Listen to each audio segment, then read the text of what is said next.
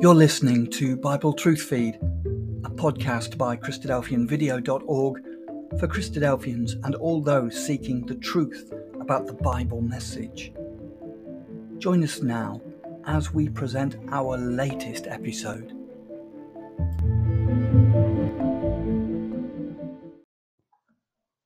Book 2, Chapter 2 Prayer, the Preparation and the Practice. Matthew 6, verses 1 to 15, and verse 31. When I say preparation, let me explain what I do not mean. Suppose I am to preside at the breaking of bread service one Sunday, and on the Saturday afternoon a brother rings me up and says, Brother Colette, if you are thinking of calling upon me to pray tomorrow morning, I should be glad if you can let me know now so I can prepare what I'm going to say. He means, let me compose my sentences and let me polish my phrases. Now, I am not complaining one bit about such preparation. It is better to prepare and speak a well thought out prayer, which meets the need, rather than to neglect it and then fumble and fail in consequence. It is true, sometimes that kind of preparation produces a prayer which is rather decorous and formal, but not always by any means. It is proper and right where it is necessary. The only reason I bring it up is to remark that when I say preparation, I do not mean this kind of preparation. I do not mean getting ready to pray on some special occasion. I mean the preparation which touches our life, and so makes us ready to pray at all times. Let me put it to you another way. There are certain great facts in life which make it possible for us to come to God in prayer, and it is our responses in daily life to those facts which prepare us to pray. Before we proceed to examine this point, may I ask you to recall another great Bible principle? It is this. In the final analysis, the truth about God and His purpose is not truth in the abstract. That is to say, it is not revealed to us just to inform us. It is not revealed just for us to learn. It is not revealed just so that we can speculate and discuss. Truth always sets up a claim upon us. By its very nature, it makes a demand. Sometimes we speak of obeying the truth. It is not just something to be stored and labeled. The real purpose of spiritual truth is to change us and make us like God. The object of truth is godliness, God likeness. Truth's claim upon us. The truth we learn should become incarnate in our lives. A man who speculates but never does is half false already. The proportion by which a life is changed and sanctified by the truth is the proportion to which the individual is prepared for praying. Let us look at it more closely. Think of some of the great facts of the truth the fatherhood of God, the mediation of the Son as Savior and High Priest, the activity of the Holy Spirit in the Word of God, which is the light of our life. How we respond to these things will regulate our preparation for prayer. The measure of our response will be the measure of our preparedness. Think again. God is our Father. How do we respond to that? The essential feature of a father child relationship is that the child is the extension of the father. Fatherhood is life given, sonship is life received. In the ideal relationship, sons ought to be like their father. So we call ourselves the children of God, and yet sometimes we are very far from being like Him you would be hard put to see the identity. Again, Jesus once said, Fear not, little flock, for it is your Father's good pleasure to give you the kingdom. In that short sentence, God is revealed as Father, Shepherd, and King. And when men once saw it superlatively in Jesus, the old things burst forth with a new beauty, such as humanity had never dreamed of. I say that, so when we seek to answer the claim of that revelation, we are being prepared for prayer. Let me illustrate. How can we pray, Thy kingdom come, if in some way we are rebelling against the King? How can we pray for the coming of the kingdom and at the same time hinder the development of the kingdom values in our own life, even love, joy, and peace? How can we pray for the King's victory if we are nursing in our own life one of the things against which the King is fighting? Think of the shepherd. It is the sheep's part to be content with the pasture that the shepherd appoints. If I am not content, and insist on regarding everything as drudgery, then I am ill prepared to pray. If I am content to go where the shepherd leads, whether it be through the desert or by the still waters, content because he leads, then I am being prepared to pray. Think of the mediation of the Son. In 1 Corinthians 1 verse 30, the Apostle Paul has written, But of him are ye in Christ Jesus, who of God is made unto us wisdom and righteousness and sanctification and redemption. How do I answer the claim of that great truth? Righteousness is rightness of conduct, which arises out of sanctification, which is rightness of character. Paul is saying that the king is the source of that righteousness and that sanctification. He once said, Christ liveth in me.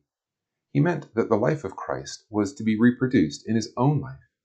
Now, when the indwelling Christ calls us to some new duty, some new responsibility, some new enterprise, how do we respond? If we respond with a ready consent, then we are being prepared to pray.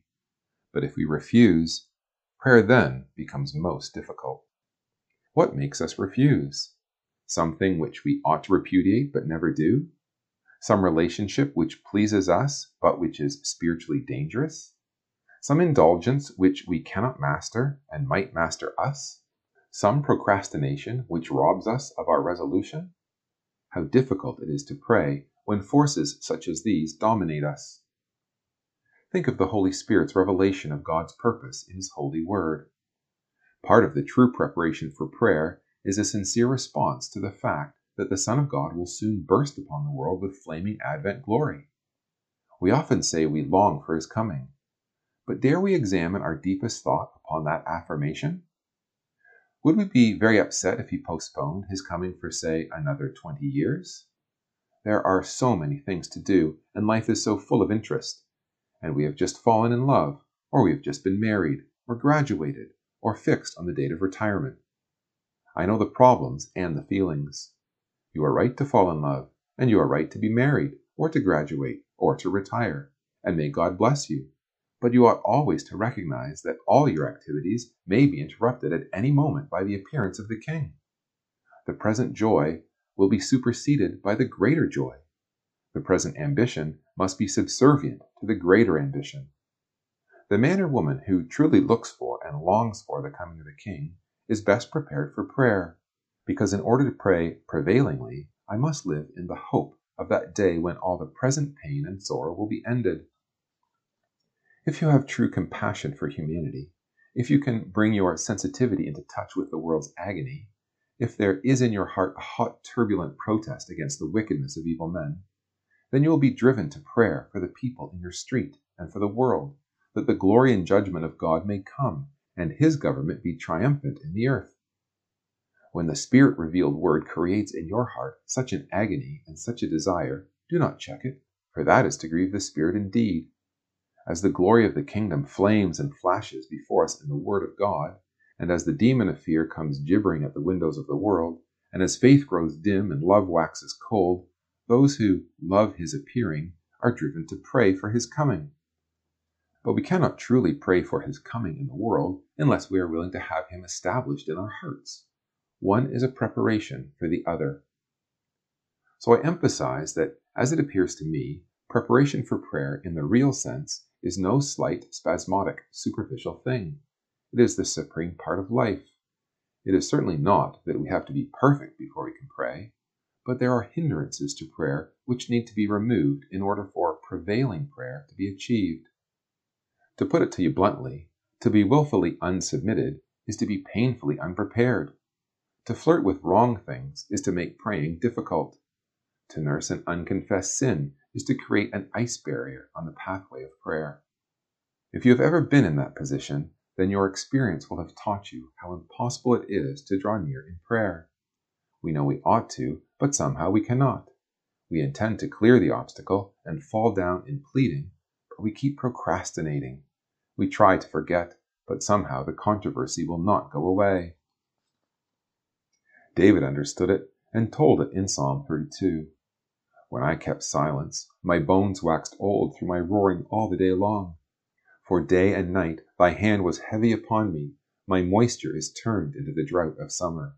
Verses 3 and 4.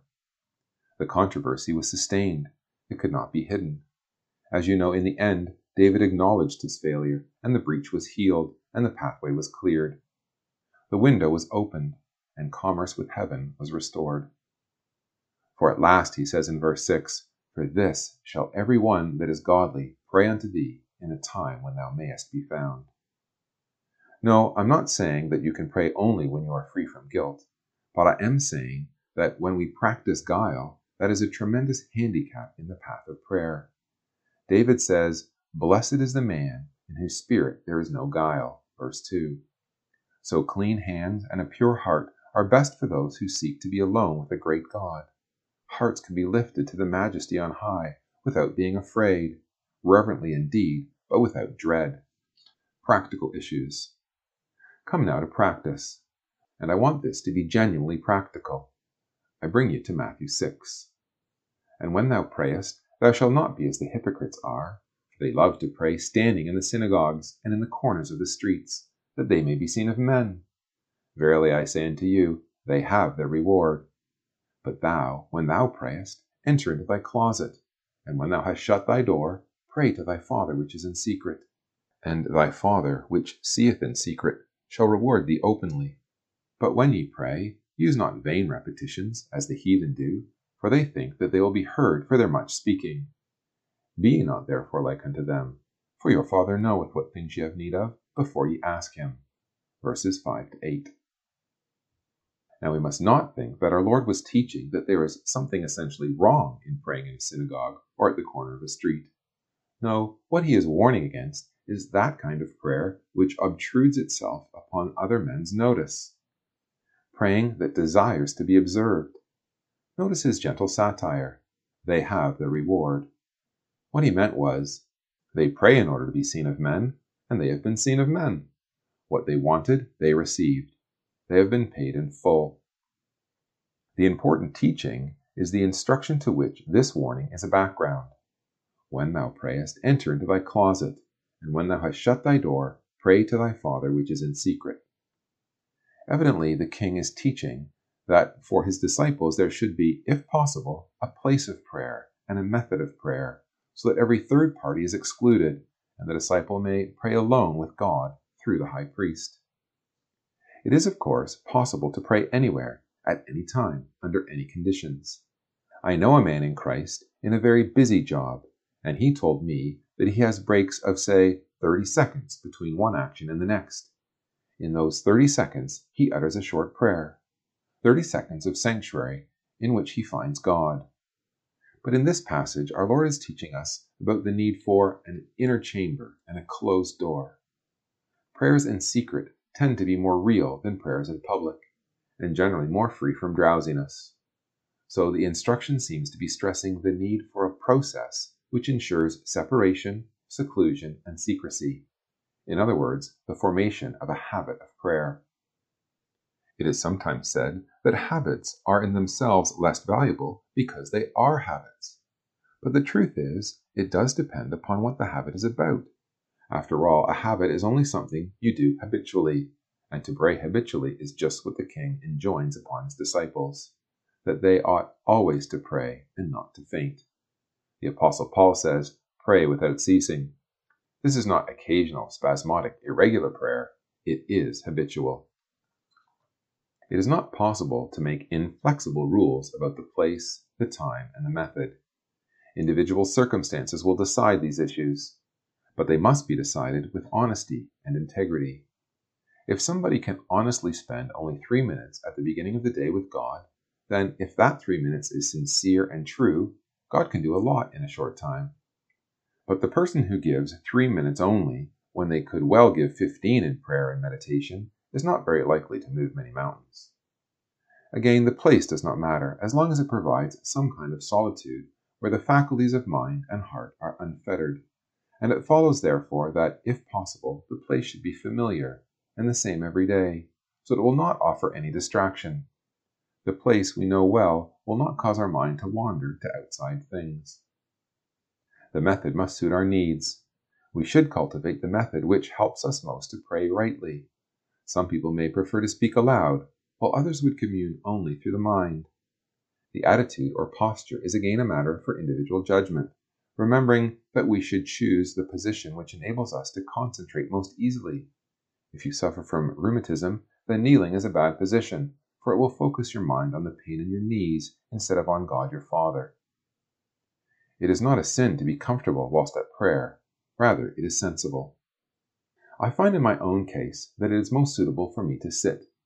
If there is no room where you may go for solitude and silence, and I know that sometimes it is a real difficulty, if there is no place in the open where you may go and be alone with God, then the only thing to do is try to cultivate the capacity to provide an open space where you can withdraw even in the presence of others. This is not easy, and for those who are not experienced in the habit of prayer, the real inner chamber is a great boon. Praying is an exercise which demands that every faculty shall be at its best, and therefore, if you can do it, it is good to pray when you are most alert and most alive. Right at the end of the day, when the eyes droop and the mind is full of slumber, is not best for concentrated prayer. Two minutes of lay me down to sleep prayer is all right, but it should not be the main prayer of the day though in a busy life it sometimes is. The trouble is that drowsy prayer is not the prayer which is disciplined, concentrated, and earnest. I must remind you of some words written about the king. And in the morning, a great while before day, he rose up and went out and departed into a desert place, and there prayed. It shows us that prayer is a serious thing, involving deliberate and conscious dedication. It is not a byproduct of life, it is at the center of life. What shall we pray about? It seems to me that we may pray about anything which is upon our heart, and hopefully within the sphere of God's will. I mean, if we know for sure that there is something which is against God's will, we ought not to pray about it. In the world, men tend to divide their lives into that which is spiritual and that which is secular. In the life of the disciple, that kind of a division is not justifiable. No part of our lives is shut out when we are shut in with God. Because He is our Father, we pray as children, and there is an artlessness about children's prayers which it is helpful to mark. I think it is true that as our life becomes more responsive to the great facts that make praying possible, so our petitions will probably get fewer. We may cease to pray about some things which at one time in our lives seemed to be so important. It may well be that with experience the approach about praying for our needs may change also experience may change our attitudes. Again, let me illustrate with a homely example. In a certain ecclesia, there was a sister who always used to pray for a fine day for the Sunday school outing. Of course, sometimes it was fine, and sometimes it rained cats and dogs. One day, when arrangements were being made for the outing, the superintendent said to the elderly sister, And sister, have you prayed for a fine day? And she responded, No, I have stopped asking God to make our day fine, for I have realized it may be His will to make it wet for other people's sake. What I have prayed is that in making our choice of the date, you will have enough sense to choose one of the days that God has decided to make fine. It made us laugh, but notice the change in approach. It may be on a low level, but it illustrates the point. Prayer has its place in the infinitesimals of life. Nehemiah prayed about building a wall. He prayed about his work there are those who reserve prayer for desperate occasions, but it is not the best kind of prayer. In prayer, a man may go over his life and lay it all before God, small and great. Prayer sanctifies commonplace things and ennobles menial tasks, so that you do not mind that they seem so commonplace and menial. Pray about anything, and experience will tell you before long what you can leave out of your prayers. Mere whims and foolish desires will appear in their true light and will be dropped in prayer. It is no use praying to go on in one direction and then set your feet in the opposite direction. Nehemiah prayed about his work and then used all his wits and his skill to make it happen. It is no good praying about your work and then neglecting it. Prayer has the effect of increasing vision and developing judgment. You will come to know what to pray about, but in the Word of God there are clear guidances about what we ought to include in our praying. We ought to pray for our brethren and sisters. Jesus did, and so did Paul. We ought to pray for the Word of God, that it may run and be glorified. We ought to pray for the ecclesia of Christ and those who have responsibility therein. Very often, praying is better than criticizing. We ought to pray for the coming of the kingdom of God. We ought to pray for those who have been set in authority over us in civil government. We ought to pray for the sick and the isolated. There are those who, so to speak, have a natural right to our prayers, those in our own family whom we love and for whom we may be responsible. Job prayed for his children, lest they perchance in their living did some wrong thing. Praying for all kinds of things calls for sympathy, understanding, and watchfulness being keen eyed and seeing the needs and trials of others, and remembering them before God in the secret place. I know some brethren and sisters who keep a list of things they want to pray about. They do not feel it is right to throw one great careless bundle before God in prayer, but each need is singled out, each person individually remembered before the throne of grace. I have a prayer list of people for whom I pray every day. I find it much better than leaving it to chance. Paul says, God shall supply all your need, every need of yours, RV, according to his riches in glory by Christ Jesus. Philippians 4, verse 19. Every need seems to suggest all kinds of things. May I now say that, of course, praying involves other things besides petitions worship, thanksgiving, communion. But in this section, we are thinking mostly about petitions, about asking for blessings and helps of various kinds. Preconditions for prayer. There are two preconditions for prayer of which I am thinking just now. One is in Matthew 5. Therefore, if thou bring thy gift to the altar, and there rememberest that thy brother hath aught against thee, leave there thy gift before the altar, and go thy way. First be reconciled to thy brother, and then come and offer thy gift. Verses 23 and 24. It seems clear that no gift and no prayer can be received by God if the offerer has a heart which is hardened against another of God's children. An unforgiving spirit makes prayer void. Reconciliation clears the pathway. The refusal to be reconciled bolts the door. The same principle is revealed in Psalm 66, verse 18. If I regard iniquity in my heart, the Lord will not hear me. Meaning that if I cling to sin, it is no good coming in the guise of righteousness. In a way, the judgment seat of God is sometimes in the secret place. What I mean is this sometimes forgotten and unforgiven sins start into life when we begin to pray. Praying needs a conscience which is set on dwelling in light. Or, put another way, he who comes to God for mercy must himself be merciful. The petitioner for grace must be gracious. The other condition is the need to pray in faith. Atheists cannot pray. Agnostics find it hard. The king once said, All things are possible to him that believeth. Faith is trust. It is not a speculation, an option, a pious guess. Jesus said, Therefore I say unto you, whatsoever things ye desire, when ye pray, believe that ye receive them, and ye shall have them. Mark 11, verse 24. In the letter of James, doubt is double minded and unstable. It is like a troubled sea, storm tossed and driven by the wind. Such a man gets nothing from his prayers because he is double minded and doubting. Then we must learn this it is possible to ask amiss. Ye ask and receive not, because ye ask amiss, that ye may spend it in your pleasures. James 4, verse 3, RV. Evidently, God takes notice not only of what we ask for, but also why we want it. God looks at the heart, and we have to face it. There are some hearts that will have difficulty in finding an audience with Him. The unbelieving heart has no access. The unforgiving heart is shut out. The self seeking heart is halted. So the message is ask believingly in accordance to the law of faith, and do not be afraid of asking. The king said, Ask and ye shall receive. Paul said, In nothing be anxious, but in everything by prayer and supplication with thanksgiving, let your requests be made known unto God. As I have said already, prayer is not all asking. It is thanksgiving and worship and contrition and submission, but it certainly includes asking.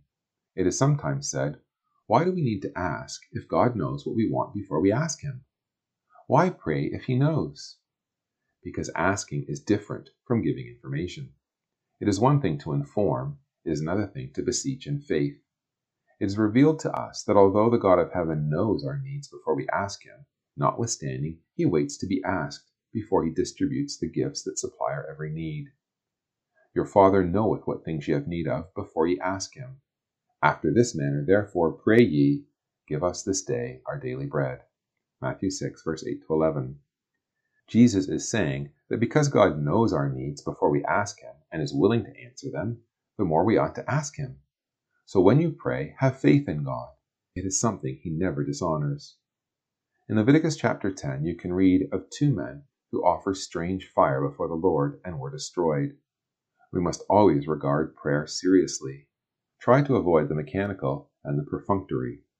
The Bible says God responds to prayers which are fervent. The effectual, fervent prayer of a righteous man availeth much. Intensity is part of the law of prayer. You remember, God hates the lukewarm. It is easy to shine, it is more difficult to burn. God is found most by those who seek Him with all their heart. He is not found by those who are flippant, merely curious, self reliant, and intellectually proud. Speak to God in simplicity. Leave the eloquence to the place of public prayer. God does not want a lecture, He wants a prayer. You do not have to persuade God, but He likes us to ask Him faithfully and fervently.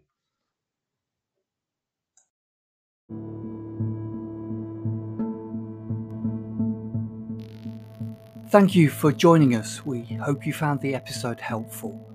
Don't forget, most of these episodes are also available as videos on our video channel, cdvideo.org. So head over and take a look. If you have any comments or questions or suggestions, please get in touch or leave us a voice message. We love to hear your feedback. You can email us at bt f at cdvideo.org. If you enjoyed the episode, then please share it with others. Until next time, may God bless you in your studies and your walk towards God's kingdom. Amen.